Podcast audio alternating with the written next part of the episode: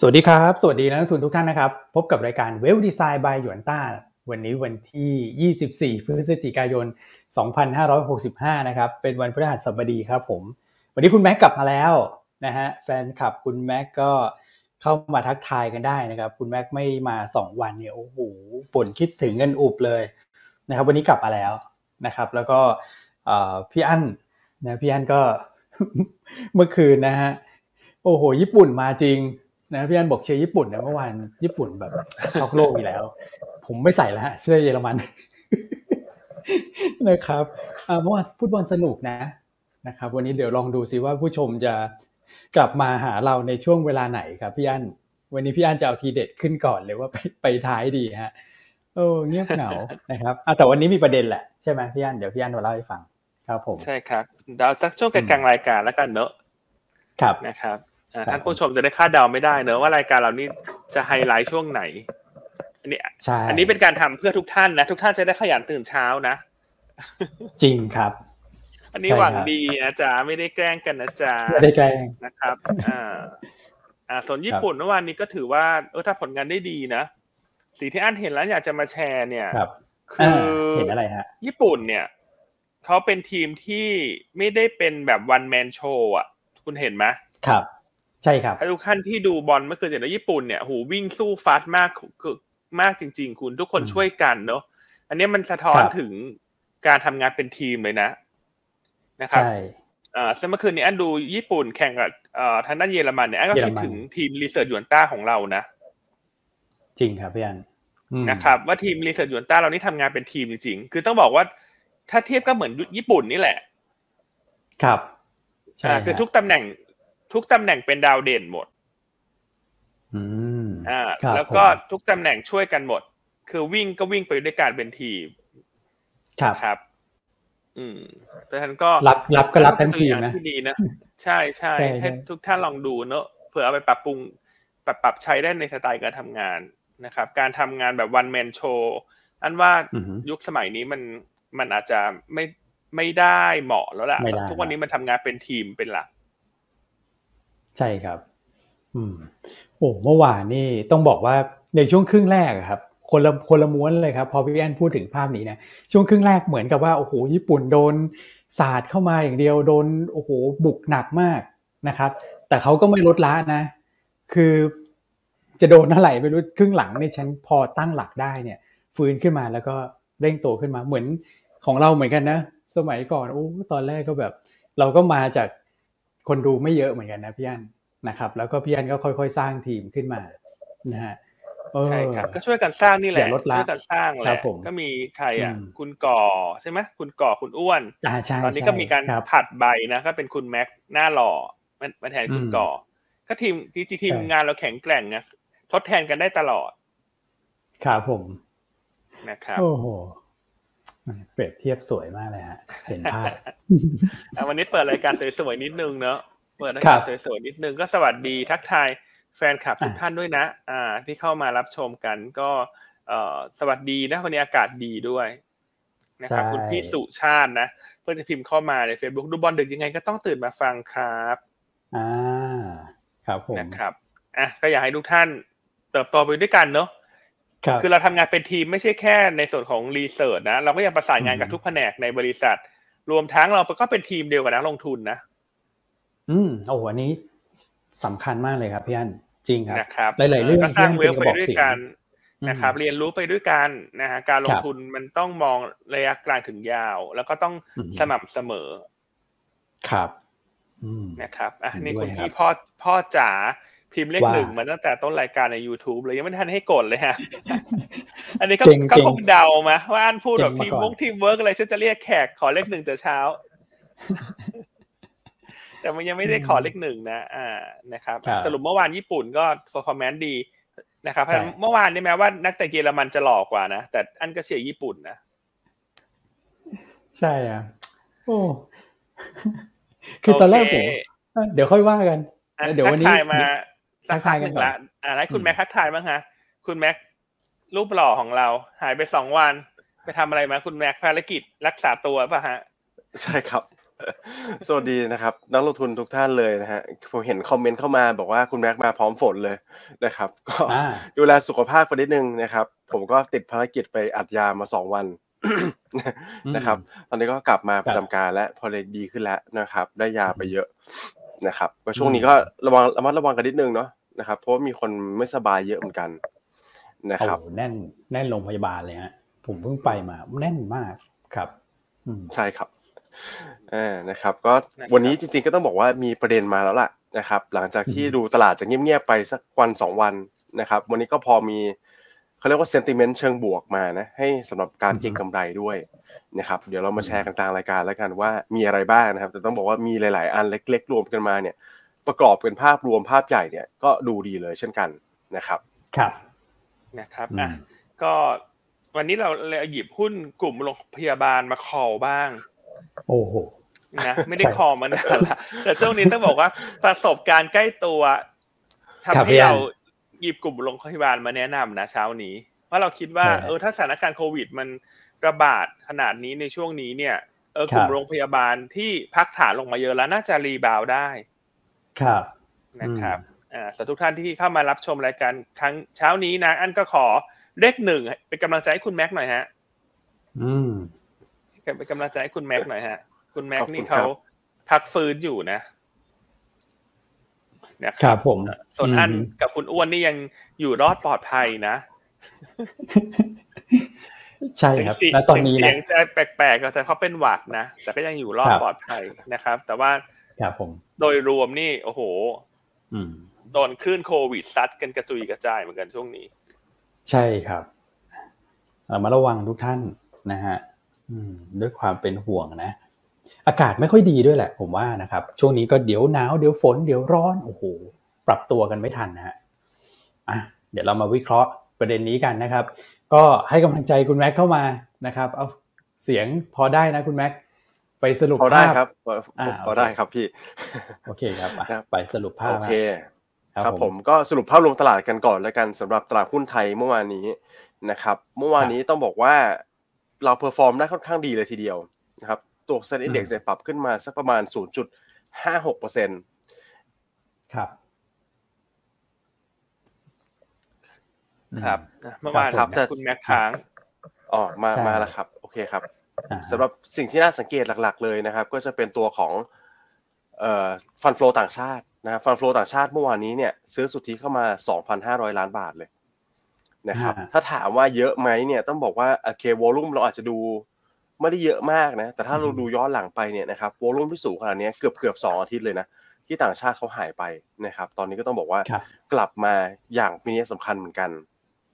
นะครับ ส่วนกลุ่มหุ้นที่หนุนตลาดหุ้นไทยเลยเนี่ย ก็หนีไม่พ้นกลุ่มพลังงานต้นน้ำนะครับ มากันหมดเลย ไม่ว่าจะเป็นธุรกิจที่ขุดเจาะน้ำมันนะครับ รวมถึงตัวของโรงกลั่นด้วย อันนี้ก็เด่นเลยนะครับ หลังจากมีการรีบาวในราคาน้ำมันวันก่อนหน้านี้นะครับ ไม่ใช่เมื่อวานนะวันก่อนหน้านะครับ หลังจากที่ทางซาอุดีอาระเบียเนี่ยออกมาประกาศปฏิเสธ เรื่องของการเพิ่มกำลังการผลิตจากกลุ่ม OPEC Plus นะครับ อันนี้ก็แน่นอน weight เราเป็นพลังงานซะเยอะนะครับสำหรับตัว market cap SET Index โดยรวมพอพลังงานขึ้นมาแรลลี่ขึ้นมาเยอะๆเนี่ยนะครับไม่ว่าจะเป็นตัวใหญ่ปตทแม่ปตทสอพอนะครับไทยออย SPRC เนี่ยก็ต้องบอกว่าหนุนตลาดได้ค่อนข้างดีเลยทีเดียวนะครับ รวมถึงก็อาจจะมีกลุ่ม ICT ด้วยที่มีการ rebound มาจากวันก่อนหน้าใช่ไหมครับพี่อ้นครับนะครับ ก็ปรับตัวลดลงไปเยอะ เมื่อวานก็มีการดีดกลับขึ้นมาบ้างนะครับใช่ครับส่วนฟันฟลูอื่นๆนะครับ ก็ต้องบอกว่าเป็นกลุ่มคอมเมอร์สนี่ก็ดูดี โดยเฉพาะตัวของแมคโครนะครับแมคโครนี่อาจจะมีปัจจัยบวกเฉพาะตัวด้วยนะครับ คือการรายงานตัวของ Big Lot เข้ามาแล้ว นะครับที่เราติดตามรอคอยกันนานแสนนานเนี่ยนะครับก็ตอนนี้ก็เริ่มมี sign เข้ามาแล้วเมื่อวานนี้ก็เป็น volume เข้ามา 160 ล้านหุ้นนะครับต้องบอกว่า volume ประมาณนี้เนี่ยนะครับเราอาจจะดูแล้วยังไม่ได้ผ่านเกณฑ์สำหรับการเข้าดัชนีเซ็ตร้อยกับเซ็ตห้าสิบนะครับแต่ว่ามันเป็น unlock ดัชนีอื่นๆนะครับก็เป็น global index เลยคราวนี้นะครับอันนี้ต้องสอบถามพี่อ้นพี่อ้นนะครับว่า unlock index ไหนบ้างแล้วมีความสำคัญมากน้อยขนาดไหนครับสำหรับตัวแมคโครครับพี่ ครับพี่อั้นเมื่อวันแมคโครก็เพิ่มฟรีโฟดขึ้นมานะครับ จาก 13.5%เป็น 15.04%นนะครับก็เมื่อวานมีบิ๊กหลอดนะเมื่อกี้คุณแม็กเล่าไปแล้วร้อยหกสิบล้านหุ้น มูลค่ารวมก็ประมาณหกพันล้านบาทนะข้อดีคือการที่ฟรีโฟดเพิ่มขึ้นมาแต่อันดับสิบห้าเปอร์เซ็นเนี่ยมีโอกาสทำให้แมคโครเนี่ยถูกเพิ่มเข้าสู่ดัชนีสากล นะครับไม่ว่าจะเป็นดัชนียั่งยืนของดาวโจนส์หรือแม้กระทั่งตัว MSCI กับฟุตซี่เองด้วยก็ตามนะครับซึ่งก็ทำให้การคำนวณดัชนีในรอบถัดไปเนี่ยมีลุ้นละว่าแมคโครจะได้เข้าดัชนีสากลนะครับแม้ว่าจะยังไม่ถึงเกณฑ์ของเซ็ตห้าสิบกับเซ็ตร้อยที่ใช้ฟรีโฟที่ยี่สิบเปอร์เซ็นแต่ถ้าถามระยะสำคัญอินเด็กอะไรสำคัญกว่าคำตอบคืออินเด็กต่างประเทศอยู่แล้วครับ ไม่ว่าจะเป็นฟุตซี่ MSCI เพราะว่า วอลลุ่มการซื้อขายคนละเรื่องเลยจ้ะนะครับอย่างสมมติได้เข้า MSCI เนี่ย อันเข้าใจว่าแรงซื้อเนี่ยจะห้าหกเจ็ดแปดพันล้านบาทนะ เพราะว่าตาม Market Cap ของเขาที่ใหญ่ด้วยสำหรับตัวแมคโครที่สี่แสนล้าน ขณะที่ถ้าถ้าเข้าเซ็ตห้าสิบเซ็ตร้อยเนี่ย ถ้า Market Cap สี่แสนกว่า อันว่าแรงซื้อก็แบบหลักร้อยล้านอะครับนะครับ เพราะฉะนั้น นัยยะสำคัญก็คือ index ต่างประเทศนั่นแหละ เพราะฉะนั้นถ้าเขาเข้า index ต่างประเทศ ใช่ไหมครับ ในรอบถัดไปเนี่ยเช่น MSCI ในเดือนกุมภานะครับเป็นรอบย่อยแล้วรอบหลักก็คือพฤษภาคมปีหน้า ถ้าเข้าปุ๊บเนี่ย ถ้าราคาหุ้น perform ได้ดี และสุดท้ายเนี่ยกลับขึ้นมาเหนือราคา PO ที่ 43 บาท 50 นะครับ อันว่าอันนั้นจะทำให้บริษัทคล่องตัวมากขึ้นนะ ในการเพิ่มฟรีโฟลดให้สุดท้ายถึงเกณฑ์ของเซ็นห้าสิบกับเซ็นร้อยนะครับเพราะฉะนั้นก็ติดตามกันตามลำดับ แต่ข้อดีคือบริษัทเห็นไหมครับว่าบริษัทเขาก็เออแสดงจุดยืนที่ชัดเจนนะ ว่าต้องการแก้ไขปัญหาเรื่องฟรีโฟลดน้อย และต้องการกลับเข้าไปในอินเด็กซ์ต่างๆ ที่สำคัญพูดจริงทำจริงเหมือนกันนะฮะ คือเขาเคยให้ข้อมูลใน Opp Day ว่าอยากจะเข้าดัชนียั่งยืน Dow Jones ที่พี่อันบอก แล้วก็ทำจริงๆอ่าพูดจริงทำจริงเนอะพอเมื่อวานนี้มี Big Lot คุณเห็นไหมพอ Big Lot ปุ๊บเนี่ยยูอันต้านี่ส่ง Telegram ทันทีนะ เร็วมากๆเร็วมาก จะจะเป็นโบรกที่ทำไมเร็วอะไรขนาดนี้เนี่ยเหมือนกับว่ามีโรบอทเลยนะ จับตาอยู่ในตลาดเวลามีเหตุการณ์สำคัญ ไม่พลาดเลยนะฮะนะครับอ่าพันเมื่อวานนี้ก็อันนั้นแมคโครคงคงสะสมมาสักระยะหนึ่งแล้วล่ะก็ ก็ถือว่าเอ่อให้ performance ที่ดีเนอะในสัปดาห์นี้นะครับอันยังชอบอยู่นะสำหรับตัวแมคโครอาจจะอยากจะให้มองยาวหน่อยละกัน เพราะราคาในตลาดก็ยังต่ำกว่าราคา PO ที่43บาท50ใช่ครับนะครับอะส่วนคุณพี่สวถามเข้ามาเซ็ตห้าสิบตัวไหนเข้าออกในรอบนี้ ที่เมื่อวานนี้เราเล่าไปละเดี๋ยวเล่าสั้นๆอีกครั้งหนึ่งละกัน ตัวที่คาดว่าจะเข้านะเอาเป็นว่าตัวเก่งก่อน ก็จะมีเดลต้าราชบุรีคอมเจ็ด นะครับอ่าตัวที่คาดตัวที่คาดว่าจะหลุดคือ BLA KCE กับ SAWAD ครับนะครับอ่าแต่ว่าหุ้นบางตัวเนี่ย ถ้าเขาลงมาเยอะๆ แล้วหลุดเซ็ตห้าสิบจริง ๆ ก็ ไม่ได้มีนัยยะเท่าไหร่นะต้องบอกว่าการหลุดเซ็ตห้าสิบจากลำดับท้ายๆเนี่ย ต้องบอกว่า percentage ที่เขา weight ใน index มันน้อยนะครับ แล้วก็เอ่อเซ็ตห้าสิบเนี่ยเข้าออกมันไม่เหมือน MSCI นะครับครับผม เพราะฉะนั้นก็อันคิดว่าถ้าคนจะขาย ทำรอบเนี่ยเช่น trading sell จากเรื่องเซ็นห้าสิบก็จะแบ่งแค่บางส่วนนะ เพราะจริงหุ้นหลายๆตัวลงมาเยอะแล้วนะครับแม้ว่าจะหลุดเซ็นห้าสิบอันว่า downside อาจจะไม่ได้เยอะมากละนะครับใช่ครับ อืมแล้วแพท passive fund ปกติเขาก็ปรับน้ำหนักวันที่ เอ่อวันสุดท้ายของปีนะครับเอ่อก็จะ trading sell บางส่วนแล้วมารอซื้อคืนเท่านั้นเอง แต่ถ้าถ้าเห็นว่าตัวไหนมันต่ำมากๆ แล้วก็ก็ wait and see ไปก็ได้ถ้าท่านมองในเชิงปัจจัยพื้นฐาน อืมครับนะครับอะมันไม่เหมือน MSCI กับ FTSE นะเซ็ตห้าสิบเซ็ตร้อยนี่เอ่อน้ำหนักน้อยกว่าเยอะนะครับอะคุณพี่สวถามขึ้นมาก็แชร์ประมาณนี้ ส่วน CENTEL ถ้าจะเข้าเนี่ย จะมีตัวหนึ่งตัวตัวใดหลุดก็คือ j m a r กับ ARPC j m a r หรือ IRPC อืม อันนี้ขึ้นอยู่กับ Market Cap เฉลี่ยด้วยนะฮะ ว่าเขาจะเร่งตัวขึ้นมาให้เข้าได้หรือเปล่าสำหรับตัวเซนเทลแล้วก็ j m a r กับ ARPC เนี่ยถ้าเกิดตัวใดตัวหนึ่งจะหลุดก็คือ ต้องหล่นลงไปด้วย เพราะว่า Market Cap 3หุ้นนี้ครับที่คุณนัททำมาใกล้เคียงกันมากๆครับเหมือนวิ่งแข่งกันเลยฮะตอนนี้คนหนึ่งวิ่งแข่งไม่ให้หลุดอีกคนหนึ่งวิ่งแข่งเข้านะครับอืมใช่ครับอะส่วนบ้านปูคุณพี่ขวัญถามมาได้เพิ่มน้ำหนักในเอ่อ MSCI ถ้าจำไม่ผิดน่าจะเป็นฟุตซี่หรือเปล่าที่ผู้ประกาศเข้ามาเออน่าจะเป็นฟุตซี่นะเออเข้าใจว่าแรงซื้อน่าจะสักประมาณสี่ถึงห้าล้านเหรียญสหรัฐนะครับ ก็จะไม่ได้เยอะมาก เพราะว่าเป็นการเพิ่มน้ำหนักนะ ไม่ได้ถูกเพิ่มเข้าไปใหม่ แต่อย่างตัว TLI ที่ถูกเพิ่มเข้าไปใหม่เนี่ยแรงซื้อจะเยอะกว่าประมาณสามสิบถึงสี่สิบล้านเหรียญสหรัฐนะครับอืมครับผม โอเคอะกลับมาที่คุณแม็กนะฮะ เมื่อกี้เราก็พูดคุยกันเรื่องแม็คโครไปเรียบร้อยแล้วนะครับครับผมได้ครับงั้นก็กลับมาที่ดู fund flow อต่อเนื่องในตัวของ EM นิดนึงแล้วกันนะครับ EM เนี่ยต้องบอกว่า บวกกันมาไล่เรียงมาเลยนะครับตั้งแต่ไต้หวันเกาหลีใต้ อินโด ฟิลิปปินส์เวียดนามนะครับ นอกเหนือจากไทยเนี่ยนะครับเป็นซื้อสุทธิทั้งนั้นเลย ถามว่าทำไมนะครับ ก็ต้องไปบอกว่าต้องไปกลับไปดูที่ Dollar Index แล้วตอนนี้นะครับหลังจากที่มีการ rebound กลับขึ้นไปเล็กน้อยนะครับ อันนี้ก็ต้องพบหมอต้องต้องเรียนว่ามาจากคุณ Bullard เลยสัปดาห์ที่แล้วนะครับ คุณ Bullard ก็สร้างความผันผวนต่อ Dollar Index ไป เนื่องจากมีวิวที่ต้องบอกว่ายังค่อนข้าง hawkish อยู่ นะครับแต่ล่าสุดเนี่ยก็ได้กลับปรับตัวลงมาอีกรอบหนึ่งแล้วนะครับตอนนี้ก็เทสเส้น 200 วันเลยนะครับพี่วอนพี่อันครับอยู่ที่ 105 จุดเนี่ยประมาณนี้นะครับก็เดี๋ยวเรามาแชร์กันแล้วกัน แล้ววันนี้ก็ผมคิดว่าเมื่อวานนี้มีการย่อตัวลงมาต่อเยอะด้วยนะครับมีประเด็นบวกอะไรเข้ามา ผมคิดว่าวันนี้นะครับ ในฝั่งของฟันฟลอต่างชาติเนี่ย ดูจะมีสีสันเพิ่มขึ้นด้วยนะครับ มีมีข้อแล้วก็มีแบบเขาเรียกว่ามีปัจจัยเสริมค่อนข้างเยอะนะครับ ที่ว่าทำไมฟันฟลอเนี่ยน่าจะไหลเข้ามาในฝั่งของ EM ต่อเนื่องนะครับ ส่วนตัวของ Set Index Future นะครับ Set 50 Future เนี่ยก็เป็นสัญญาลองเข้ามาในวอลุ่มที่ค่อนข้างหนาแน่นเช่นกัน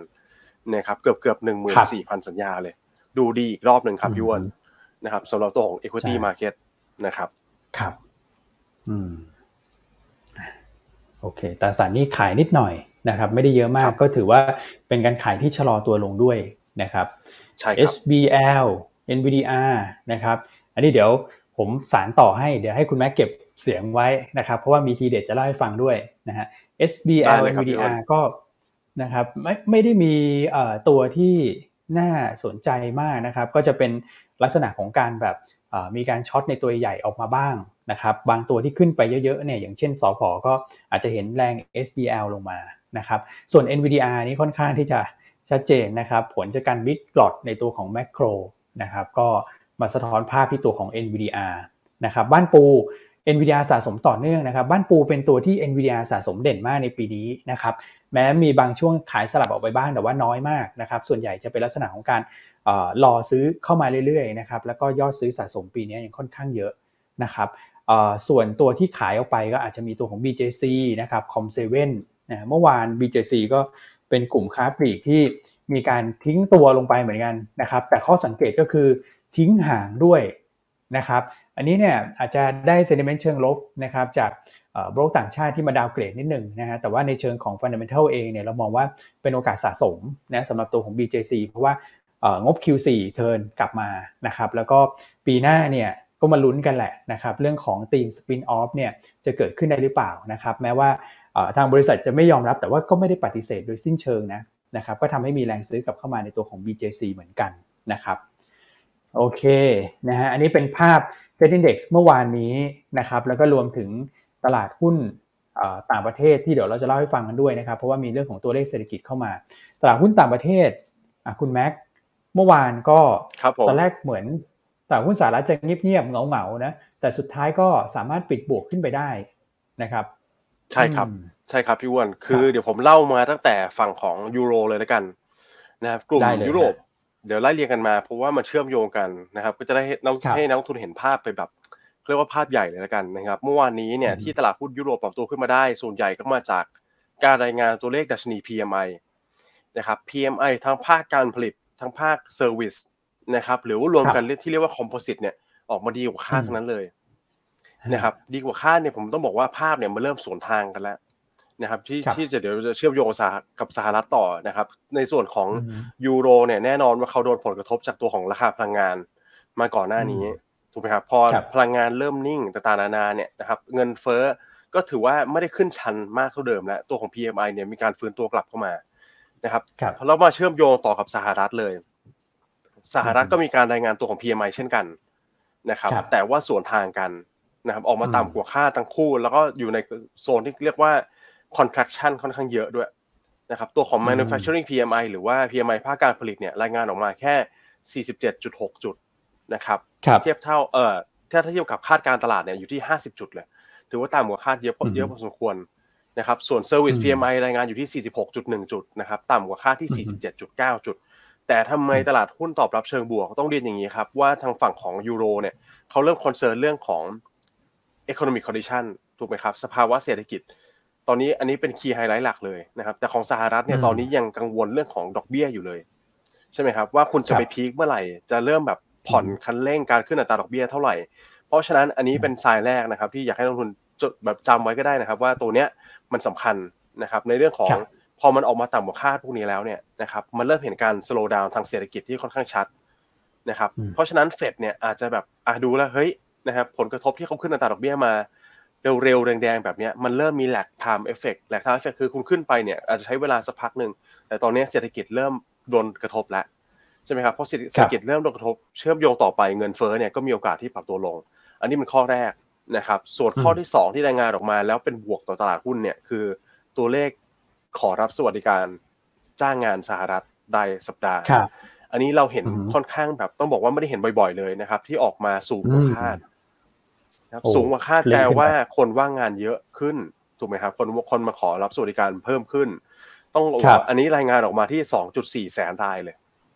นะครับอืมมากกว่าตลาดคาดเยอะเหมือนกัน ตลาดคาดอยู่ที่ 2.25 แสนนะครับ อันนี้เป็นอีกไซน์หนึ่งแล้วที่อะดูแล้วเหมือนประกอบภาพรวมต่อจิ๊กซอว์กันมาเนี่ยนะครับ ก็น่าจะส่งผลให้เฟดมีแนวโน้มที่จะชะลอทิศทางการขึ้นอัตราดอกเบี้ยต่อไปได้นะครับอืมและส่วนที่ 3 เลยที่มองเป็นบวกต่อตลาดหุ้นเนี่ยคือการรายงานดัชนีตัวของมิชิแกน consumer ครับ confidence อืมนะครับไอ้ดัชนีความเชื่อมั่นผู้บริโภคเนี่ยอันนี้ก็สวนทางกลับขึ้นไปดีนะครับ ดีกว่าตลาดคาดอืมเหมือนกัน ครับนะครับ ส่วนสุดท้ายคือ inflation expectation จากมหาลัยมิชิแกน อันนี้เป็น proxy หลักเลยที่นักลงทุนจะดูกันว่าเอ๊ะอีกหนึ่งปีเนี่ยเงินเฟ้อมันจะไปอยู่ตรงไหนใช่ไหมครับ อันนี้รายงานออกมาที่ 4.9%ครับพี่อ้วนนะครับต่ำกว่าตลาดค่าที่ 5.1%เป็นลอีงกมาสี่เรื่อยๆปัจจัยย่อยเลย ใช่ครับ รวมๆกันเนี่ยเป็นสี่ปัจจัยย่อยเลยที่ทำให้ตลาดหุ้น ตอนแรกเนี่ยตอบรับเชิงบวกก่อนนะครับครับก่อนที่จะไปสู่ไฮไลท์คือตัวของ FOMC minute อืมนะครับ FOMC minute ต้องบอกว่าอันนี้เป็นพระเอกของของงานเลยนะนะครับ มีสี่ก็คือพระรองมารายงานออกมาก่อนนะครับ ส่วนพระเอกออกมาเนี่ย FOMC minute ล่าสุดโทนเนี่ยออกไปเกียร์ไปทาง dovish เลยนะครับ dovish อืมคือผ่อนคลาย มีครับเฟด member หลายท่านมากๆนะครับที่ตอนนี้เริ่ม concern แล้ว ถึงการขึ้นอัตราดอกเบี้ยอือฮึที่เร็วและแรง ว่าเอ๊ะคุณจะขึ้นเร็วไปหรือเปล่าอืมครับ นะครับอะเสียงต้องบอกว่าเสียงเริ่มแตกตอนนี้นะครับอืมแล้วถ้าผมเชื่อมโยงไปดูกราฟอีกกราฟหนึ่งครับพี่อ้วนสีดำๆนะครับเป็นครับหน้าถัดไปเนี่ย อันนี้ก็เป็น survey จากตัวของเฟด member ที่เป็นการโหวตทั้ง 19 ท่านนะครับ ล่าสุดออกมาเนี่ย คือความเชื่อมั่นหรือว่าความที่เขาคาดการณ์ตัวของเอ่อเศรษฐกิจในอนาคตเนี่ยเขามีความเชื่อมั่นมากน้อยขนาดไหนนะครับ ต้องบอกเกือบร้อยเปอร์เซ็นเนี่ยแทบจะไม่มีความเชื่อมั่นเลย คาดเดายากนะครับ เศรษฐกิจในอีกหนึ่งปีข้างหน้า และประกอบกับภาพรวมเมื่อกี้ที่ผมเล่าไปเนี่ย สิ่งที่เกิดขึ้นคืออะไรครับคือครัคืบอถ้าคุณคาดเดาไม่ได้ แล้วคุณเป็นถึงขั้นอืมแบบเฟด member ขนาดเนี้ยนะครับแปลว่าถ้าคุณผิดทิศผิดทางนิดหน่อยเนี่ยอาจจะส่งผลกระทบเยอะต่อสภาวะเศรษฐกิจถูกไหมครับอะเพราะฉะนั้นผมคิดว่าประกอบภาพรวมกันเนี่ย ตอนนี้ต้องบอกเลยว่าโอกาสที่เขาจะขึ้นดอกเบี้ยเร็วและแรงต่อเนื่องเนี่ย ตอนนี้ผมคิดว่าเป็นไปได้ค่อนข้างยากแล้ว เราอาจจะเห็นการชะลอตัวอืมระดับการขึ้นอัตราดอกเบี้ยมาค่อนข้างแน่นอนแล้วสำหรับการประชุมครั้งถัดไปนะครับ อืมคือทั้งหมดทั้งมวลเนี่ย bottom line ก็คือว่าเอ่อบทสรุปเนี่ยยิ่งทำให้นักลงทุนคาดหวังมากขึ้นนะกับเรื่องของครับการชะลอการปรับขึ้นอัตราดอกเบี้ยนะครับตอนแรกคิดว่าเออเฟด minutes ไม่น่ามีอะไรมากนะนะครับแต่ว่าเขาส่งสัญญาณกันมาตั้งแต่จะเห็นตัวเลขเงินเฟ้อออกมาแล้วนะนะครับเพราะว่าครับผมประชุมเฟดกันก่อนนะครับใช่ครับแล้วก็เงินเฟ้อออกมาชะลอตัวลง แต่ว่าส่งสัญญาณมาก่อนแล้วว่าเออเริ่มเห็นการชะลอตัวของเศรษฐกิจ เริ่มเห็นผลลบจากการที่เร่งขึ้นอัตราดอกเบี้ยไปเยอะๆใช่ไหมฮะใช่ครับแล้วก็การพี่อ้วปรับขึ้นอัตราดอกเบี้ยหลังจากนี้เนี่ยน่าจะเริ่มเบาลงอ่าก็เป็นการ confirm เลยนะเป็นการคอนเฟิร์มใช่เลยครับว่า 14 ธันวาที่รออยู่สัก 50 พอแล้วราวๆนั้นนะครับนนะ50 basis point พออืมใช่ครับพี่อ้ครับผมอันนี้ก็เดี๋ยวมันจะมีประเด็นที่เชื่อมโยงกัน แล้วผมติดกับนักลงทุนไว้ตั้งแต่ช่วงต้นสัปดาห์พอดี พอดีอ่าฮะติดภารกิจไป รักษาตัวมารักนิษาดนึตังวนะครับ ก็เดี๋ยวจะอ่าไปแชร์เป็นแชร์เป็นภาพอีกภาพหนึ่งเลยแล้วกันว่าทำไมเราถึงอ่ามมองว่าปีหน้าเนี่ย มีโอกาสสูงที่อือฮึทางเฟดจะชะลอการขึ้นอัตราดอกเบี้ยลงอย่างมีนัยสำคัญอืมนะครับ อันนี้คือการโรเทชันตรงนี้คือ rotation เลยสำหรับ Fed member voting member เนี่ยมีกี่ท่านที่จะหมุนเวียนเข้ามา และมีกี่ท่านที่จะหมุนเวียนออกไปนะครับต้องบอกว่าอันนี้เป็นรายปีนะครับ แล้วผมไฮไลท์ไว้ให้สีเหลืองๆเนี่ย คือท่านที่มีสิทธิ์โหวตอยู่ปีนี้ นะครับ แต่ว่าปีหน้าเนี่ยจะถูก rotate ออกไปนะครับส่วนท่านที่ผมไฮไลท์ไว้เป็นสีเขียวเนี่ยก็คือปีนี้ไม่ได้โหวตนะครับ แต่ปีหน้าเนี่ยจะเริ่มมีบทบาทเข้ามาแล้วคือได้กลับเข้ามาโหวตนะครับ ถ้าเราดูสีเหลืองก่อนเลยนะครับคนที่อะไอไอแถบสีแดง hawk scale เนี่ยนะครับ ตรงกลางหน้าเลย ก็คือดูว่าคุณแบบตึงตัวขนาดไหน hawk ish มากขนาดไหน ส่วนสีฟ้าก็คือ dovish นะครับนกนกพิราบใช่ไหมที่เราพูดกันมีการผ่อนคลาย นะครับล่างสุดเลยคุณบูลาดแน่นอนนะครับ ตัวไฮไลท์นะครับคือคือคือเป็นประธานเฟดที่มีมุมมองเนี่ยตึงตัวมากที่สุด ปีหน้าจะถูก rotate ออกไปแล้วรองลงมาคือคุณเมสเตอร์ ซึ่งแบบ hawk เหมือนกันเลยครับพี่อ้วนนะครับสองท่านนี้ปีหน้าโดน rotate ออกไปนะนะครับและข้างบนเนี่ยต้องบอกว่าคุณคอลเลนกับคุณจอร์จเนี่ยจากบอสตันและแคนซัสเนี่ยนะครับกลางกลางกลางกลางนะครับไม่ได้มีมุมมองไปเกียร์ไปทิศทางไหนมาก แต่คนท่านใหม่ที่จะเข้ามาเนี่ยคือคุณอีแวนข้างบนสีเขียว นะครับ อันนี้ dovish มากเลยแต่คนนี้ก็พูดบ่อยนะช่วงหลังใช่นะครับออกมาแชร์มุมมองบ่อยดูจะผ่อนคลายเยอะเหมือนกันนะครับแล้วท่านที่เหลือเนี่ยเอ่ออีกสามท่านนะครับ มาจากดัลลัสนะครับมีมีเอ่อมินเนลโพลิสแล้วก็ทางฟิลาเดลเฟียเนี่ยก็ถึงต้องบอกว่าถึงแม้ว่าจะดูอาจจะมีความ hawk อยู่บ้างนะครับ แต่ก็ไม่ได้ hawk เท่าคุณเมสเตอร์กับคุณบูลาดแน่นอนนะครับประกอบกับภาพหลาย ๆ อย่างเนี่ยผมว่าตอนนี้นะครับเบอร์หนึ่งถ้าเราดูเฟด member เนี่ยคือใครแน่นอนคือคุณพาเวลถูกไหมครับ แล้วเบอร์สองเนี่ยที่เป็นรองประธานคือใครครับ คือคุณเบนาร์ดนะครับพี่ว่าลองดูสิครับคุณเบนาร์ดอยู่ข้างบนสุดเลยฮะนะครับคือเบอร์หนึ่งกับเบอร์สองเนี่ยวิวต่างกันค่อนข้างเยอะนะตอนเนี้ยครับผมนะครับอะพอมีการ rotate เข้ามาแน่นอนโทนมันจะออกไปทาง dovish มากขึ้นนะครับ แล้วก็ส่วนที่สามเนี่ยผมว่าตัวของ อันนี้ภาพภาพสองอะไรนะเศรษฐกิจนะครับ ตัวของเฟด member ภาพที่สามเนี่ยคือตัวของเงินเฟ้อซึ่งมาจากตัวของราคาน้ำมัน นะครับ น้ำมันกับทางฝั่งของอสังหาที่เราคาดเดากันว่า น่าจะชะลอตัวลงมาในลักษณะ year on year จากช่วงของต้นปีที่แล้วนะครับขออภัยต้นปีนี้สิ เพราะว่าต้นปีถัดไปเนี่ยมันจะเป็น base effect แล้วนะครับ ที่ลดลงมา เพราะฉะนั้นประกอบภาพรวมกันเนี่ยดูค่อนข้างดีเลยครับพี่อ้วนอืมครับนะครับพี่พี่อ้วนครับ คุณบุลาดไม่อยู่ปีหน้าแล้วไม่อยู่สองปีพี่อ้วนโอ้สีสัน ใครดีฮะ โอ้พี่บุลาดเนี่ยแบบสีสันเลยนะแล้วหายไปสองปีอะเหงาแน่เลยฮะ ใช่ครับถ้างั้นก็ต้องดูว่าปีหน้าใครจะเป็น star เกิดใหม่นะผมเอาใจช่วยคุณอีเวนนะเขาอาจจะเข้ามาถูกจังหวะ แต่คุณอีเวนเนี่ยเข้าใจว่าจะครบวาระนะอาจจะเกษียณนะจะเกษียณใช่ไหมขั้นสุดท้ายใช่ไหมใช่ใช่เพราะปีหน้าก็จะไม่ใช่คุณอีเวนหรอกต้องเป็นท่านอื่นนะครับแต่ละชิคาโกชิคาโกนะครับลองดูสายที่มันตึงตัว แล้วเข้ามาใหม่ในปีหน้าเนี่ย จะเป็นใครฮะจะเป็นทางคุณฟิลาเดลเฟียแล้วป่ะฮะ คุณฮาร์เกอร์คุณคุณอะไรนะฮะมินเนมินเนโพลิสคัชคารีนะอ่าแต่แต่ก็เป็นสายที่แบบตึงตัวนะแต่ไม่ได้แรง ไม่ได้แดงเข้ม ครับแต่ก็ไม่แน่แหละ ถ้าเข้ามาเป็น voting member ฉันอาจจะแดงเข้มเพิ่มขึ้นก็ได้ ครับเพื่อที่จะสร้าง character นะครับครับเพราะฉะนั้นต้องลองติดตามดูนะครับในปีหน้า แต่แน่นอนแหละเป็นจุดเปลี่ยนสำคัญแหละนะครับ ครับผมตารางนี้น่าสนใจนี่เขาหยุดไปสองวันเขามาปล่อยของเหมือนกันนะพี่อันคุณแม็กอะตารางนี้น่าสนใจมากครับผมอ่าโอเค อันนี้ก็เป็นภาพเรื่องของเฟด minutes แล้วก็คุณคุณแม็กก็เชื่อมโยงมาถึงเรื่องของอ การเปลี่ยนตัวประธานเฟดหลาย ๆ สาขาด้วยในปีหน้านะครับเรื่องของสหรัฐยุโรปน่าจะโอเคไหมฮะถ้าโอเคปุ๊บเดี๋ยวเราก็จะยุโรปน่าจะมีเชื่อมโยงกับ commodity พอดีเลยครับพี่อ้วนพี่อ้วนครับ อืมอ่าไหนดูซิราคาน้ำมันใช่ไหมปรับตัวลงเมื่อคืน อืมครับ ใช่ครับ เยอะพอสมควรเลยนะครับ หลังจากที่ตอนเนี้ย ต้องบอกว่ามีข่าวมีกระแสออกมาแล้ว เรื่องของ EU member ที่จะหารือกัน ในการแคปราคาน้ำมันของฝั่งรัสเซียนะครับอันนี้ก็เรนจ์เนี่ยผมต้องเรียนว่ายังค่อนข้างแบบเอ่อยังไม่ยังไม่นิ่งนะครับ แต่อยู่สักประมาณ 65ถึง70 เหรียญต่อแบเรลนะครับเพราะฉะนั้นเนี่ยโดยรวมพอมีการแคปภาคหนึ่งแล้วจากรัสเซีย ซึ่งต้องบอกว่าเป็นเป็นพอชั่นใหญ่ๆที่ EU มีการ import เข้ามาเนี่ยนะครับก็ส่งผลกระทบต่อ Brent กับตัวของ NYMEX เช่นกัน นะครับ อันนี้ก็ย่อตัวลงมาเยอะเลยเฉลี่ยสักประมาณ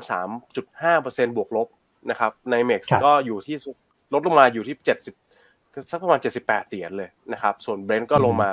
85.4 เหรียญนะครับ เพราะฉะนั้นเนี่ยประเด็นนี้ผมคิดว่าดูแล้วน่าจะเป็นการที่กลับที่กลับทางกันกับเมื่อวานนี้นะครับ เมื่อวานนี้หุ้นพลังงานต้นน้ำเป็นตัวดึงตลาดนะครับ แต่ว่าวันนี้อาจจะ underperform ตลาดหุ้นนะครับสำหรับประเทศบ้านเราเนาะ นะครับแต่ก็มี sector อื่นๆที่ดูแล้วน่าจะมีสีสันขึ้นมาทดแทนได้ไม่แพ้กันเลยนะครับอืมครับผม ก็คือพวก anti commodity นี่แหละ ที่จะฟื้นกลับขึ้นมานะครับ อืมโอเคครับ พี่สลับมาที่พี่อนุหลายท่านก็ทักทายนะกันเข้ามาวันนี้นะครับแซวคุณแม็กกันมานะฮะอะโอเคพี่อันมีเสริมไหมครับ เรื่องของ commodity ครับผมครับ commodity ก็อันว่าช่วงนี้อาจจะยังไม่ไปไหนไกลนะครับ เพราะว่าทั้งรอเรื่องประชุม OPEC Plus ในวันที่สี่ธันวาคมใช่ไหมครับ แล้วก็วันที่ห้าเนี่ยก็มาตรการที่ยุโรปเขาจะเริ่มลดการเออเขาไม่เรียกคำว่าลดเนอะต้องระงับ ระงับการนำเข้าน้ำมันดิบจากรัสเซียก็จะเริ่มแล้ว ครับครับผมนะครับเพราะนั้นก็วันเนี้ยกลุ่มที่อาจจะอ่อน อาจจะเป็นกลุ่มของพลังงาน อืมครับ นะครับแต่แน่นอนว่ากลุ่มอื่นๆจะขึ้นมาช่วยกันสนับสนุนอย่างแน่นอน วันนี้เท่าที่อันมองภาพตลาดเช้านี้เห็นว่าหลายกลุ่มนะหุ้นน่าจะขึ้นได้ดีวันนี้ เพราะฉะนั้นวันนี้ก็ยังมองหุ้นไต่ขึ้นต่อนะนะครับเรายังอยู่ในบรรยากาศที่เป็นแบบเซนตาคอสสีเขียวคาดหวังได้อยู่นะครับ การไต่ขึ้นในช่วงไตรมาสสี่วันนี้กลุ่มเด่นมีหลายกลุ่มเลยนะครับ กลุ่มแบงก์กลุ่มค้าปลีก กลุ่มโรงไฟฟ้า กลุ่มการแพทย์ กลุ่มการแพทย์นี่ต้องเล่าว่ามันเป็นเรื่องของโอกาสที่จะรีบาวเนอะเพราะว่าสถานการณ์โควิดตอนนี้ เร่งตัวขึ้นมาอย่างมีนัยสำคัญเลยนะรวมทั้งกลุ่มรับเหมาก่อสร้างด้วย เพราะคนก็อาจจะไปเชื่อมโยงว่า ใกล้เลือกตั้งละ เมื่อวานนี้กฎหมายเอ่อทางด้านศาลก็ตีความมาแล้วถูกไหมฮะคุณอ้วนใช่ครับอ่าแล้วก็เรื่องของน้ำมันดิบที่ลงราคาวัสดุก่อสร้างทีลงต่าง ๆ เนี่ยมันก็หนุน ตีมของกลุ่มรับเหมาก่อสร้างได้ในระดับหนึ่งเพราะเพราะฉะนั้นวันนี้เนี่ยถ้ากวาดสายตามองเนี่ยอันมองเห็นกลุ่มที่น่าจะขึ้นมากกว่ากลุ่มที่มีจำนวน sector มากกว่ากลุ่มที่ลงอะอ่าแม้ว่าน้ำกลุ่มน้ำมันจะกด แต่ว่า sector อื่น ๆ เนี่ย ดูแล้วคือขึ้นกันทั่วหน้าเหมือนกันนะพี่อันฟังฟังพี่อันไล่หุ้นมา เออกลุ่มที่ขึ้นเยอะกว่ากลุ่มที่ลงครับ ใช่อย่างกลุ่มโรงไฟฟ้าก็เด่นนะยิวก่อนลงหนังสือพิมพ์ก็เริ่มลงแล้วเรื่องประมูลแผน PDP ฉบับใหม่ ใช่ไหมครับครับการประมูลโรงไฟฟ้าพลังงานหมุนเวียนตามแผน PDP รอบใหม่นะครับถ้าถามว่าโรงไฟฟ้าชอบอะไร เรายังชอบตัว G เป็นหลัก G อะกราฟครับตัวแรกกราฟการกูล GPSC อ่าอ่าสาม G นะ ครับผมสาม G นะจำง่ายนะ ฟังหยวนต้านี่จะแบบว่ามีเขาเรียกว่าอะไรนะ มี keyword เหรอ ได้ไหมมี keyword ให้จำง่ายๆ ค้าปลีกก็เนี่ยฮะ CPALL Makro นะครับเออ BJC เมื่อวานนี้ปรับตัวลงเพราะมีโบรกเกอร์ต่างชาติ downgrade แต่เรามองเป็นโอกาสซื้อนะ เพราะเรามองว่ากำไรผ่านจุดต่ำสุดไปแล้ว นะครับ ปีหน้าจะเติบโตได้ดี แล้วก็ลุ้นเรื่องการเอาบิ๊กซีกลับเข้ามาจดทะเบียนในตลาดครับผมกลุ่มแบงก์เนอะกับ BBL เนอะเด่นเด่นชัดๆ อยู่แล้วการแพทย์การแพทย์เนี่ย พอกลับมาเล่นทีมโควิดในประเทศเร่งตัวขึ้นเนี่ย อันอาจจะไม่ได้เชียร์โรงพยาบาลใหญ่ เช่น BS BDMS อาจจะไม่เชียร์อาจจะเชียร์โรงพยาบาลเล็กกลางที่ลงมาเยอะ เพราะว่าสถานการณ์โควิดคลายตัวไป ก็จะเป็น IMS BCH พวกเนี้ยฮะเอ่อ PR9 นะครับอ่าก็ลองไปเลือกสรรกันดู ส่วนรับมาก่อสร้าง CK ดูเด่น อืมครับผมกลุ่มแบงก์ก็ BBL นะครับ เมื่อวานที่พี่อันเป็น trading idea LHFG ก็ถือว่าทำผลงานได้ดีเหมือนกันนะครับพี่อันเมื่อวานก็อันว่าน่าซื้อถือนะเอาจริง ๆ เพราะเพราะการที่เขาใช้นโยบาย ที่ระมัดระวังในปีนี้เนี่ยพอปีหน้าทุกอย่างมันเริ่มผ่อนกำไรจะโตดีนะครับเมื่อวานก็วันนี้ก็เล่าให้ฟังไปแล้วว่า ถ้าซื้อก็มองซื้อถือมองไกลหน่อย อืมครับผมครับ โอเคอะก็ประมาณนี้ ส่วนจีน จีนจีนไม่ใช่นะพวกคุณแม็กเล่าไปแล้วยังนะเรื่องตัว RRR ยังฮะยังยังไม่ใช่ไหมฮะจีนครับ ครับผมเออจีนเนี่ย วันนี้เขามีโมเมนตัมบวกนะครับ ว่าคาดเพราะคาดว่าเอ่อ แบงก์ชาติจีนเนี่ยจะประกาศลดตัวของการการสำรองลง เพื่อที่จะช่วยอือฮึผลักดันเศรษฐกิจอืมนะครับครับก็คาดว่าจะประกาศภายในวันศุกร์นี้นะสำหรับการลดตัว reserve requirement ratio หรือว่าอัตราการการสำรองของธนาคารพาณิชย์จีนลงสัก 0.25%นะครับการลดการการสำรองลงเนี่ยหมายความว่าแบงก์ก็จะมีเงินไปปล่อยสินเชื่อได้มากขึ้น ซึ่งสิ่งที่จะตามมาก็คือเงินในหมุนเวียนในระบบเศรษฐกิจก็จะมากขึ้น ครับผมอืม เป็นเครื่องมือหนึ่งในการกระตุ้นเศรษฐกิจรักษาสภาพคล่อง แล้วก็ช่วยเหลือภาคอสังหาริมทรัพย์ด้วยนะครับอืมจีนมีมาเรื่อยๆเลยครับ หลังหลังประชุมพรรคคอมมิวนิสต์จีนนี่มาเรื่อยๆ ตอนก่อนหน้านี้ก็มี 16 มาตรการที่ช่วยกลุ่มอสังหานะครับแล้วก็เรื่องของโควิดเนี่ยแม้ว่าตัวเลขจะเร่งขึ้น แต่ว่าเขาก็มีการยืดหยุ่นมีการลดวันกักตัวลงมานะครับ แล้วก็สุกร์นี้มาลุ้นกันฮะอ่าอ่าที่พี่อันบอกนะครับอืม ครับ โอเคอะต่างประเทศคุณแม็ก sentiment มีอะไรเสริมอีกไหมครับ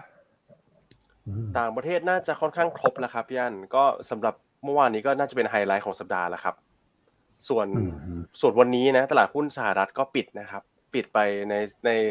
วันเทศกาล Thanksgiving นะครับ ส่วนพรุ่งนี้ก็จะเปิดแค่ครึ่งวันนะครับ เพราะฉะนั้นเนี่ยปลายสัปดาห์อาจจะดูเงียบๆนิดนึงเนาะสำหรับตลาดหุ้นสหรัฐนะครับ ครับอะ เงียบเหงาหน่อย ปลายสัปดาห์ครับโอเคแล้วเดี๋ยวพรุ่งนี้มาเดี๋ยวมาครัมาบผมรีแคปให้ฟังอีกรอบหนึ่งแล้วกันนะครับ ว่าสัปดาห์หน้าอืมมีปัจจัยอะไรที่เรามองว่าเป็น swing factor สำคัญบ้างนะครับในในแง่ของปัจจัยมหาภาคที่จะเชื่อมโยงเข้ามาในตลาดหุ้นไทยนะครับ ครับ ครับผมอะโอเคโอเคนะฮะส่วนเดี๋ยวแป๊บหนึ่งนะฮะเรื่องของ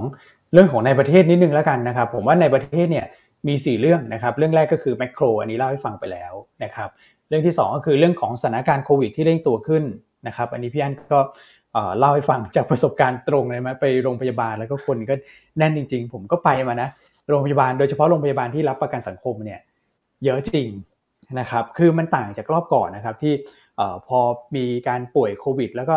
โรงพยาบาลคนไม่ค่อยไปกันนะครับ แต่ว่ารอบนี้คือด้วยความที่อาการไม่ได้หนักมาก แต่ว่า ตัวเลขเนี่ยเร่งขึ้นนะครับ อันนี้ก็คือสิ่งที่เรามาคุยกันตั้งแต่เมื่อวานแล้วนะครับสาธารณสุขโดยกรมวิทยาศาสตร์การแพทย์เนี่ยก็ออกมาให้ความเห็นว่าตัวเลขจะเร่งขึ้นมาอยู่แล้วนะครับก็คือเป็น small wave ในช่วงฤดูหนาวนะครับแล้วก็มีการกลายพันธุ์ แต่ว่าการกลายพันธุ์ตรงนี้เนี่ย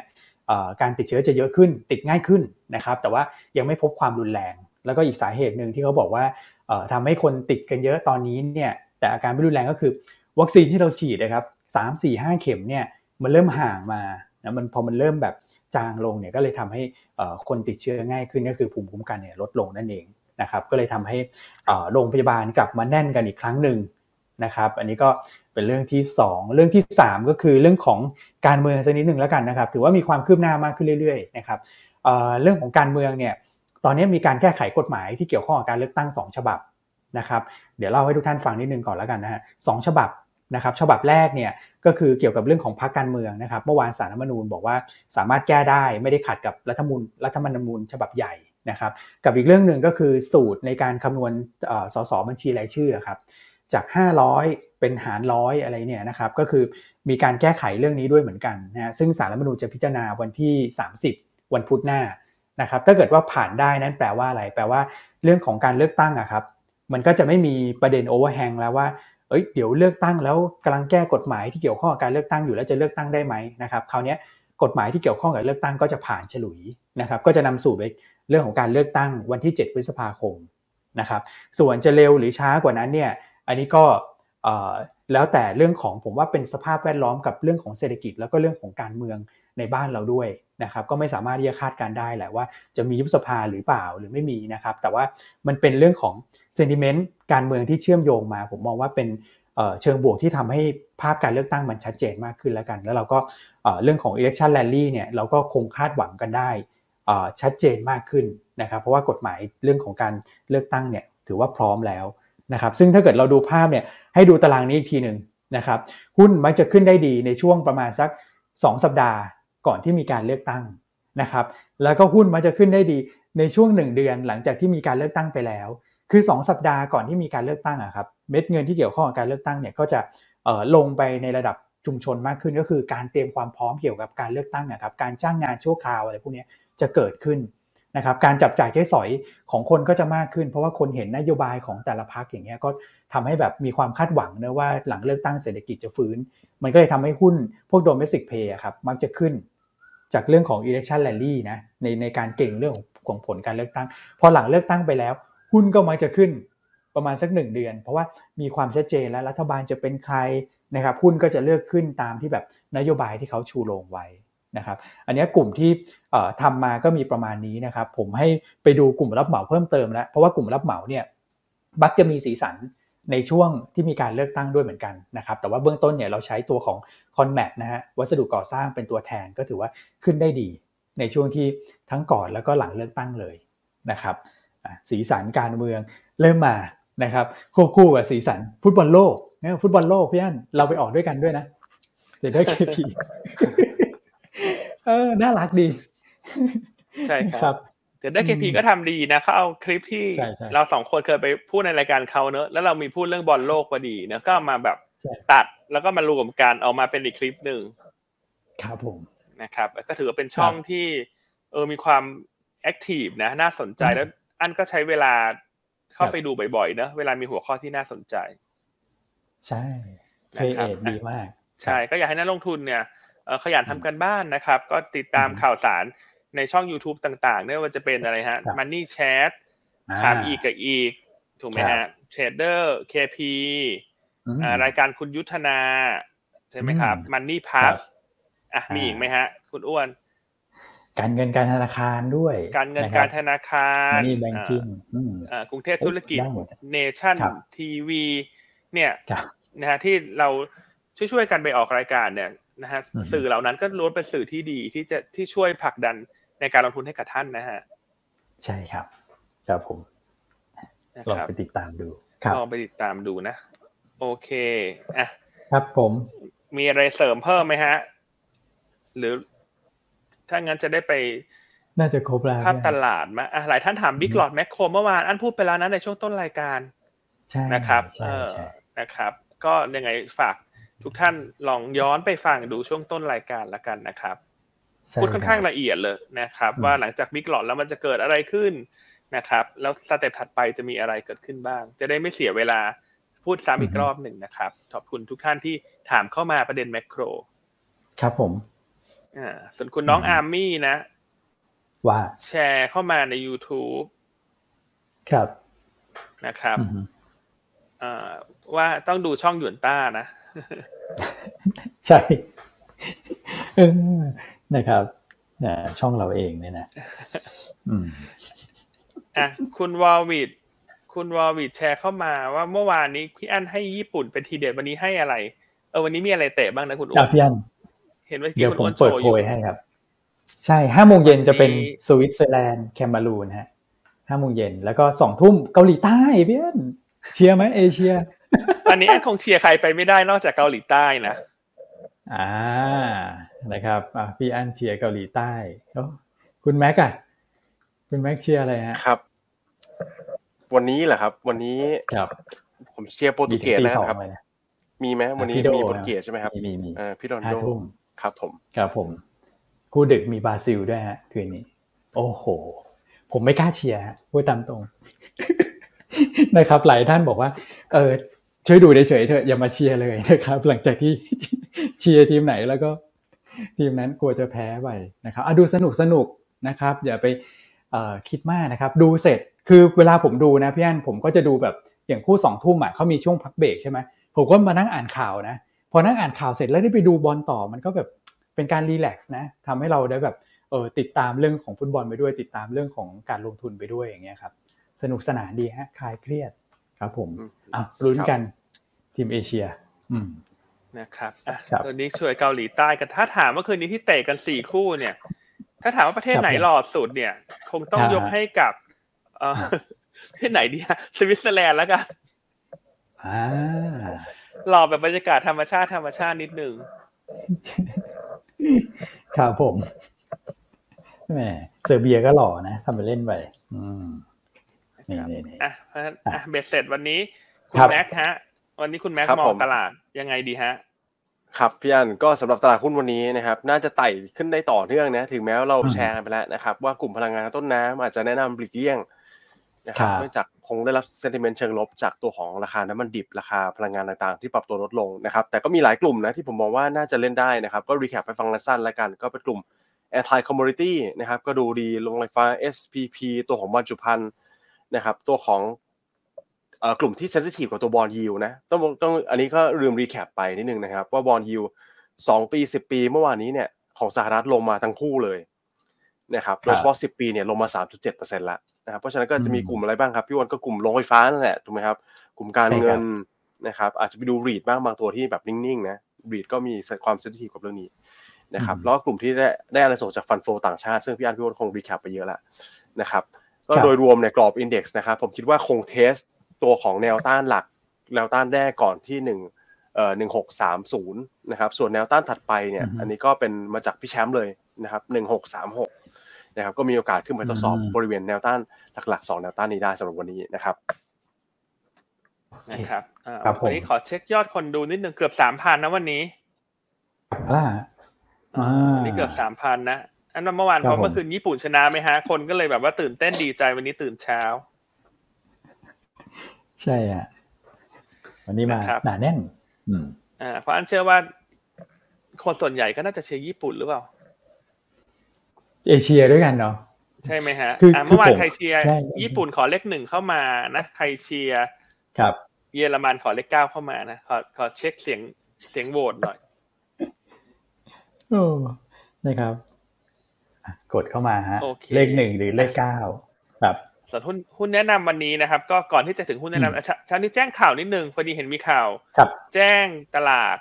นะ มีอยู่อืมสองเรื่องที่น่าสนใจเรื่องที่หนึ่ง ทางด้านของธนาคารกรุงศรีเนี่ยมีการประกาศเข้าซื้อตัวธุรกิจนะครับในฟิลิปปินส์เนาะเป็นธุรกิจบริการสินเชื่อคอน sumer นะครับของ Home Credit ครับในอินโดนีเซียนะครับถ้าใครมีเบย์อยู่อืมก็อย่าลืมไปคลิกอ่านข่าวดังกล่าวดู ครับนะครับอืมอ่าแต่เบย์เราไม่ได้วิเคราะห์เนอะเราก็อาจจะไม่มีเอ่อ ความเห็นหรือคำแนะนำเชิงปัจจัยพื้นฐานนะครับ แต่ว่าธุรกรรมดังกล่าวเนี่ยเขาแจ้งว่าเบื้องต้นใช้เงินประมาณหมื่นเจ็ดพันล้านบาทนะครับ ก็เป็นการต่อยอดแหละ เราเห็นหลาย ๆ ธนาคารของไทยเริ่มต่อยอดไปในต่างประเทศละหลังเช่น อินโดนีเซียที่มีทั้งเอ่อ BBL ถูกไหมฮะที่ไปซื้อ Permata แล้วก็มีกสิกร KBank เนี่ยถ้าจำไม่ผิดก็มีไปซื้อธนาคารเล็ก ๆ ใน ในอืมอินโดนีเซีย อันนี้ทางด้านของกรุงศรีเนี่ยก็ไปรุกตลาด consumer finance ที่ฟิลิปปินส์ส่วนอีกข่าวหนึ่งที่ครับอยากจะแชร์เช้านี้คือราชบุรีนะฮะเช้านี้ก็ประกาศข่าวนะฮะใช้เงิน 528 ล้านนะครับ เข้าซื้อโครงการโรงไฟฟ้าพลังน้ำนะครับอ่าสัดส่วน 73.7 เมกะวัตต์อืมนะครับ ที่อินโดนีเซีย อืม ครับผมครับก็อันนี้ก็เป็นการต่อยอดธุรกิจเขาเนอะเพราะว่าราชบุรีเนี่ยก็โฟกัสชัดเจนเรื่องของการเติบโตจากธุรกิจพลังงานทางเลือก เพื่อที่จะลดสัดส่วนของโรงไฟฟ้าพลังงานถ่านหินลงนะครับ แต่โครงการดังกล่าวใช้เวลาในการสร้างนะครับ ก็คาดว่าจะเริ่มเดินเครื่องเชิงพาณิชย์ หรือว่า COD ได้ในในปี 2571ครับนะครับอืมก็แชร์ประมาณนี้เห็นเช้านี้มีสองข่าวดังกล่าวที่เพิ่งจะแจ้งตลาดเข้ามา อืมครับครับผม ครับส่วนหุ้นแนะนำวันนี้นะครับ วันนี้เรามาจริงๆวันนี้ชอบหลาย sector นะ แต่ใช่ว่าครับอันคิดว่ากลุ่มค้าปลีกกลุ่มแบงก์กลุ่มโรงไฟฟ้านี่เราเลือกบ่อยละทุกท่านคครังบมองพอจะมองเห็นภาพแล้วว่าในไตรมาสข้างหน้ารวมทั้งปีถัดไปเนี่ยภาพเป็นอย่างไรนะครับ วันนี้ก็เลยเลือกกลุ่มของโรงพยาบาล กับกลุ่มรับเหมาก่อสร้างสลับบ้างครับนะครับกลุ่มโรงพยาบาลเนี่ยสั้นๆ ง่าย ๆ ตรงๆก็คือ ยอดผู้ติดเชื้อโควิด ช่วงนี้เร่งตัวขึ้นมาอืมนะครับ เราก็เลยชอบโรงพยาบาลที่เป็นไซส์กลางหน่อย ที่ราคาหุ้นปรับฐานลงมาเยอะนะครับ ตัวแรกเลือกตัวของ IMH IMH อืมนะครับครับผม แนวต้านทางเทคนิค 14 บาท IMH เนี่ยแนวโน้มไตรมาส 4 นะฮะจากการที่โควิดเร่งตัวขึ้นมาเนี่ย น่าจะทำให้พบงบของเขาเนี่ยกลับมาเติบโต quarter on quarter อืมนะครับราคาหุ้นไม่แพงเลย PE แค่ 13 เท่าเท่านั้นเอง นะครับเทียบกับกลุ่มโรงพยาบาลที่ 25-30 เท่า สาเหตุที่ IMH ได้ PE ต่ำกว่าคนอื่นเนี่ยเพราะว่าเขามีโรงพยาบาลในเครือแค่หนึ่งแห่ง ส่วนอีกธุรกิจหนึ่งก็คือธุรกิจตรวจสุขภาพเนอะเพราะอันเชื่อว่าระหว่างทางตรงนี้เนี่ยถ้า IMH สามารถเพิ่มพอร์ตโรงพยาบาลในมือขึ้นมาได้เนี่ย เช่น มีการไป M&A ซื้อเข้ามาสักปีละหนึ่งโรงพยาบาล เพิ่มมาเรื่อยๆเนี่ย เพื่อที่รอ โรงพยาบาลที่แบริ่งจะสร้างเสร็จในปี 2568 ซึ่งอันนั้นเป็น flagship ในการเติบโตของเขา คือถ้าทำได้ในลักษณะนี้จะเห็นการยกระดับ PE ขึ้นของ IMH นะครับ ซึ่งราคาปัจจุบัน PE 13 เท่าเนี่ย อันเชื่อว่าถ้าเขามีดีลซื้อโรงพยาบาลได้นะครับภายในปีนี้เนี่ยถ้าปิดได้อีกสักหนึ่งถ้าปิดได้สักหนึ่งดีลและปีหน้าได้อีกหนึ่งดีลเนี่ยราคาหุ้นจะเห็นการ re-rating ในเชิง PE อืมครับผมนะครับ อ่าอันก็แนะนำสะสม IMH แนวต้าน 14 บาท ปัจจัยบวกระยะสั้นคือโควิด ที่เร่งตัวกลับขึ้นมาในประเทศนะครับ แล้วก็แนวโน้มระยะการถึงยาวเรามองเป็นบวก ทั้งจากโรงพยาบาลแบริ่งแล้วก็ดิวเอ็มเอต่างๆ อืม ครับผม ครับแนวต้าน 14 บาท ตัวที่สองเลือก BCH โอ้บางกอกเชนครับนะครับบางกอกเชนแล้วก็เลือกคล้ายๆ กันแหละ เพราะว่าราคาหุ้นเนี่ยถือว่าพักฐานลงมาเยอะแล้วแล้วก็ไตรมาสสามที่ขาดทุนเนี่ย จากการตั้งสำรองโควิด เนี่ยก็เป็นจุดต่ำสุดไปละในเชิงของ sentiment นะครับเพราะว่ามีผลขาดทุน 400 ล้านบาท จากการตั้งสำรองขาดทุนวัคซีนโมเดอร์นาดังนั้นไตรมาสสี่เนี่ยงบจะดีขึ้น quarter on quarter นะครับราคาหุ้นปัจจุบัน PE 22.9 เท่า เทียบกับค่าเฉลี่ยของกลุ่มโรงพยาบาลเนี่ยประมาณ 30 เท่านะครับก็คาดว่า BCH น่าจะ rebound ได้ก็แนะนำ สะสม หรือว่าจะเก็งกำไรระยะสั้นก็ได้ ครับนะครับตัวสุดท้ายเลือกตัวกลุ่มรับเหมาก่อสร้าง ก็คือชอการช่างหรือว่า 4K ครับนะครับกลุ่มรับเหมาก่อสร้างเนี่ยเซนิเมนต์เริ่มดีขึ้นแล้ว เพราะว่าต้นทุนพลังงานลง ราคาคอมมอดิตี้ลง ดังนั้นปีหน้าเนี่ย เราคาดหวังกอสมาจินของกลุ่มรับเหมาก่อสร้างน่าจะฟื้นตัวได้ อันนี้คือปัจจัยบวกข้อที่หนึ่ง ประเด็นบวกข้อที่สองเนี่ยอาจจะเห็นแรงเก็งกำไรกลุ่ม รับเหมาก่อสร้างรวมทั้งกลุ่มอื่น ๆ ที่เกี่ยวข้องกับปัจจัยการเมืองนะครับ หากเราเห็นการเลือกตั้งเกิดขึ้นเร็วกว่ากำหนดการเดิมในเดือนพฤษภาคม ครับนะข้อที่สามต้องบอกว่า CK เนี่ยมีความแข็งแกร่งมากในเชิงของแบ็กหลอกนะครับแบ็กหลอกสิ้นไตรมาสสามในหกหมื่นล้านนะครับอยู่ระหว่างรอเซ็นสัญญานะครับ ไม่ว่าจะเป็นตัวโครงการโรงไฟฟ้าพลังน้ำหลวงพระบางแปดหมื่นล้านบาท รถไฟฟ้าสายสีส้มหนึ่งแสนล้านบาท double deck ทางด่วนอีกสามหมื่นห้าพันล้านบาท เพราะฉะนั้นถ้าได้งานเหล่านี้มาต่อเนื่องเนี่ย backlog ของ CK จะทำระดับสูงสุดใหม่นะครับ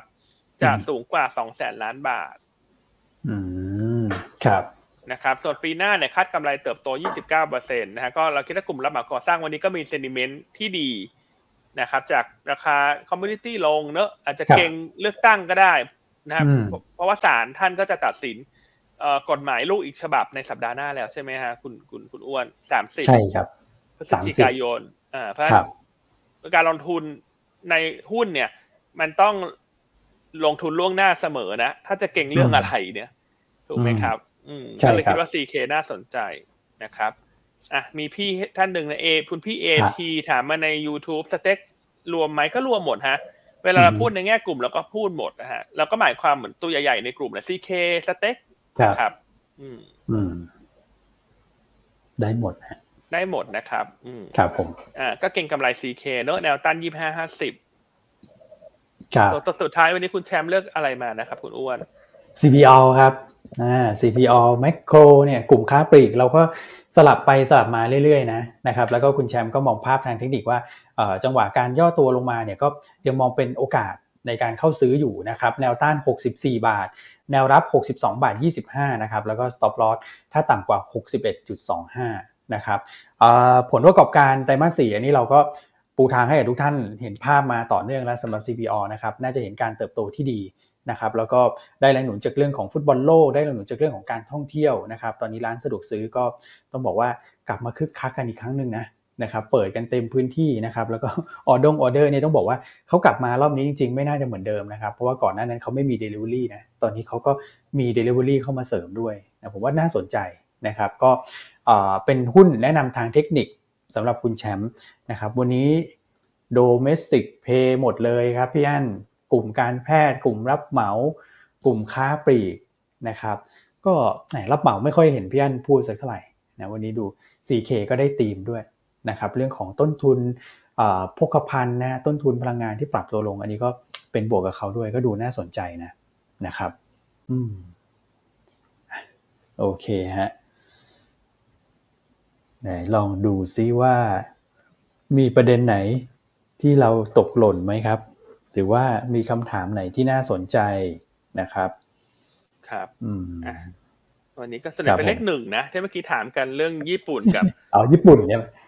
เยอรมันใช่ไหมอันว่าเลขหนึ่งนี่น่าจะสักประมาณเจ็ดสิบเปอร์เซ็นต์นะที่ตอบเข้ามา ใช่ใช่ใช่ครับผมนะครับมันมีคำถามอะไรน่าสนใจไหมกลุ่มอสังหายังน่าสนใจไหมครับ คุณประพบถามมาอืมครับผมให้ผู้เชี่ยวชาญอสังหาดีไหมฮะ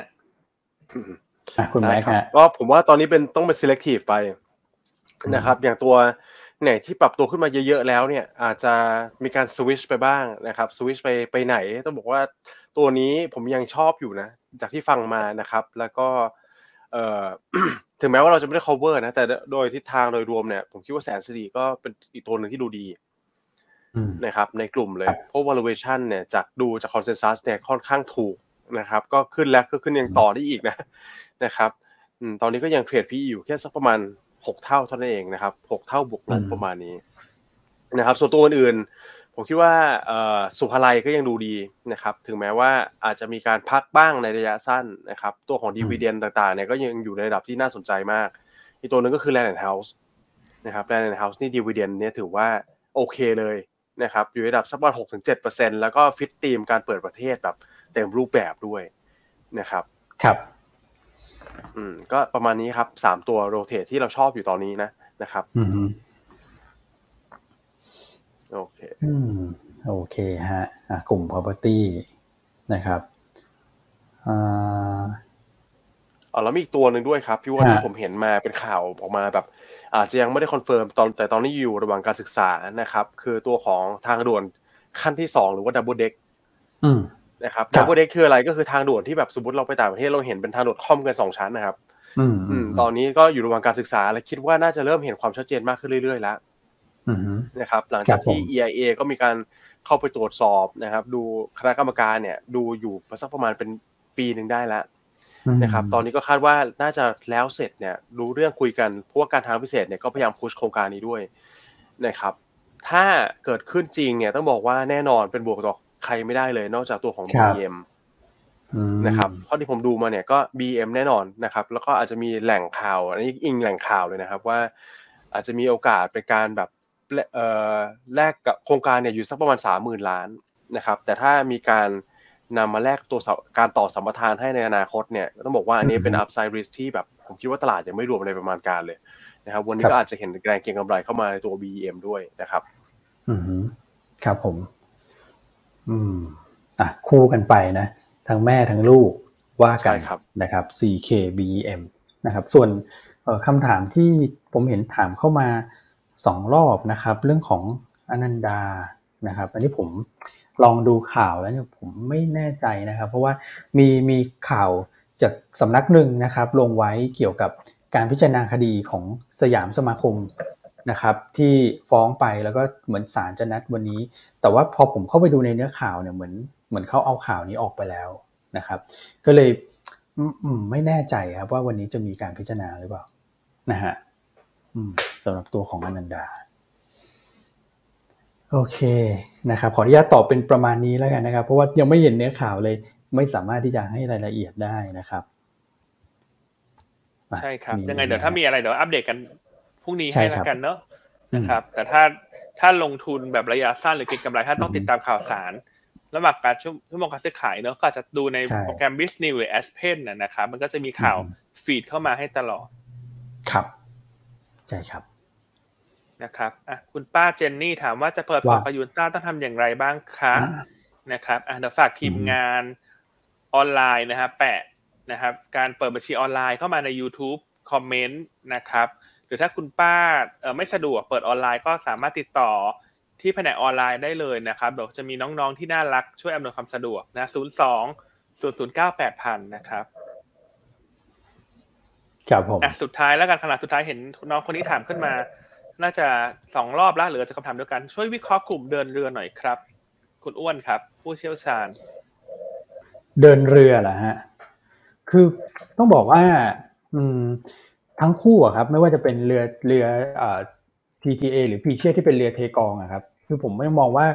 วันนี้โอเค อาจจะเห็นจังหวะของการฟื้นตัวกลับขึ้นมาบ้างนะครับ เพราะว่าดัชนีตัวของค่าระวังเรือเมื่อคืนเนี่ยฟื้นตัวขึ้นมาประมาณสักสามเปอร์เซ็นต์นะครับแต่โดยภาพรวมเนี่ยผมคิดว่าการฟื้นตัวของหุ้นทั้งคู่เนี่ย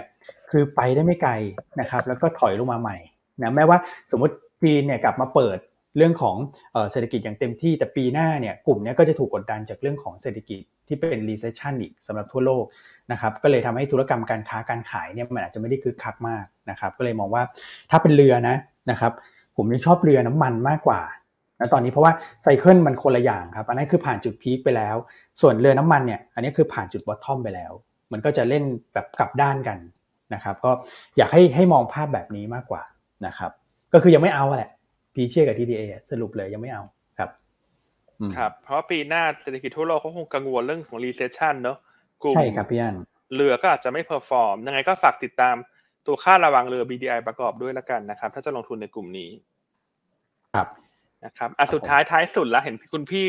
วรัญญูถามเข้ามาสองรอบละใน YouTube หุ้น USA ยังมีมุมมองเหมือนเดิมไหมให้รอซื้อต้นปีหน้า อันยังมองเหมือนเดิมนะครับ ว่าช่วงนี้บรรยากาศผ่อนคลายในไตรมาสสี่เนี่ย อาจจะสามารถเก็งกำไรหรือว่าลงทุนระยะสั้นได้นะครับเพราะว่าเราคาดหวังการเกิด Santa Claus Rally ในปีนี้นะครับ แต่ว่าในไตรมาสสี่เนี่ยจังหวะในการซื้อกองทุนต่างประเทศ อันมองว่าเป็นรอบสั้นเท่านั้น เพราะมันเป็นเฟสของการเปลี่ยนผ่านเนอะจากลดความกังวลเงินเฟ้อลดความกังวลในการขึ้นอัตราดอกเบี้ยในอัตราสูง เป็นอัตราต่ำแต่อย่างไรก็ตามปีหน้าเนี่ยความกังวลเรื่อง recession จะกลับมานะครับดังนั้นถ้าจะเก็งกำไรในไตรมาสสี่เนี่ยอาจจะให้อยากจะให้มีจุด ล็อกกำไรอย่างชัดเจน เช่นคาดหวังว่าได้สักห้าเปอร์เซ็นฉันไปแล้วนะครับคือลงทุนในลักษณะนั้นได้นะครับ แล้วเดี๋ยวถ้าจะรอซื้อถือระยะยาว นั้นคิดว่าปีหน้าเนี่ย ตลาดหุ้นสหรัฐมีโอกาสที่จะปรับฐานลงมาอีกรอบหนึ่งนะครับ แล้วค่อยไปรอซื้อตรงนั้น ครับผมนะครับ เออคือต้องมองแบ่งเป็นสั้นกับยาวนะครับใช่ใช่แต่ถ้ารอคำใหญ่รอลงมาอันคิดว่ารอปีหน้า แต่ไตรมาสสี่ก็ เน้นเล่นสั้นเพราะเพราะบรรยากาศมัน เอื้อต่อการฟื้นตัวละกัน อืมครับผมนะครับ โอเคอะโอเคก็แชร์ประมาณนี้นะครับ หมดเวลาแล้วนะฮะรวดเร็วทันใจมากรายการของเรานะครับอะถ้างั้นให้คุณแม็กซ์ทิ้งท้ายไหมฮะ คุณแม็กไหวไหมฮะ ถ้าเจ็บคอให้คุณอ้วนทิ้งท้ายก็ได้นะครับอ๋อได้ครับนิดหนึ่งได้ครับ ก็ยังไงก็วันนี้นะครับดูแล้วสีสันน่าจะกลับมาในการลงทุนหุ้นแล้วนะครับ ก็ขอให้ทุกท่าน enjoy กับการ trading นะครับ แล้วก็อย่าลืมนะครับว่าท่านไหนที่มีความกังวลเรื่อง security ต่างๆนานาจากจากที่อื่นเนี่ยนะครับ ยินหลุนต้ายินดีต้อนรับเลยนะครับ ก็หยวนต้านี่แน่นอนเราเป็นผู้จดทะเบียนบริษัทหลักทรัพย์ที่มีมีทุนจดทะเบียนนะครับ สูงที่สุดใกล้ๆเกือบๆสูงที่สุดในอุตสาหกรรมเมืองไทยแล้วล่ะ